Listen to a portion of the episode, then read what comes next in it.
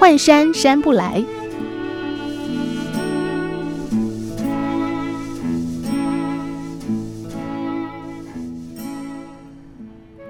有一位著名的经济学教授，只要是被他教过的学生，很少有顺利拿到学分的。原因出在教授平时不苟言笑，教学古板，分派的作业又多又难，学生们不是选择翘课，就是打混摸鱼，宁可被当，也不愿多听老夫子讲一句话。但这位教授可是国内首屈一指的经济学专家，叫得出名字的几位财经人才都是他的得意门生。谁如果想要在经济学这个领域闯出一点名堂，得先过了他这一关才行。有一天，教授身边紧跟着一名学生，两个人有说有笑的，让旁人看傻了。后来就有人问那名学生说：“你干嘛对那种八股教授跟前跟后的巴结啊？你有点骨气好不好？”那名学生回答：“你们听过穆罕默德换山的故事吗？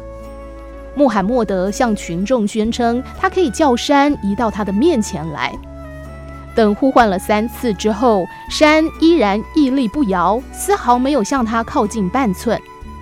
然后穆罕默德又说了：“山既然不过来，那我就自己走过去好了。”教授就好比是那座山，而我就是穆罕默德。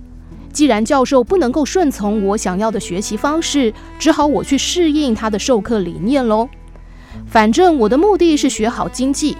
是要入宝山取宝的，宝山不过来，我当然是自己走过去喽。后来这名学生果然出类拔萃，毕业没几年就成为金融界响叮当的人物，而他的同学都还停留在原地换山呢。想想我们所面对的人生，到底换山不来，该不该去救山呢？其实随着外在环境的变异而调整适应能力。要比一厢情愿抛出自我的呐喊，等待回响来的有智慧多了。能有这样认知的人，生活一定过得多彩多姿。当你做任何尝试都无法再改变什么的时候，不妨学着适应。有时候，一种来自于适应后的融入，反而更能激发出生命的潜能。等到你具备了一定的条件和能力时，该适应你的，自然就会臣服于你了。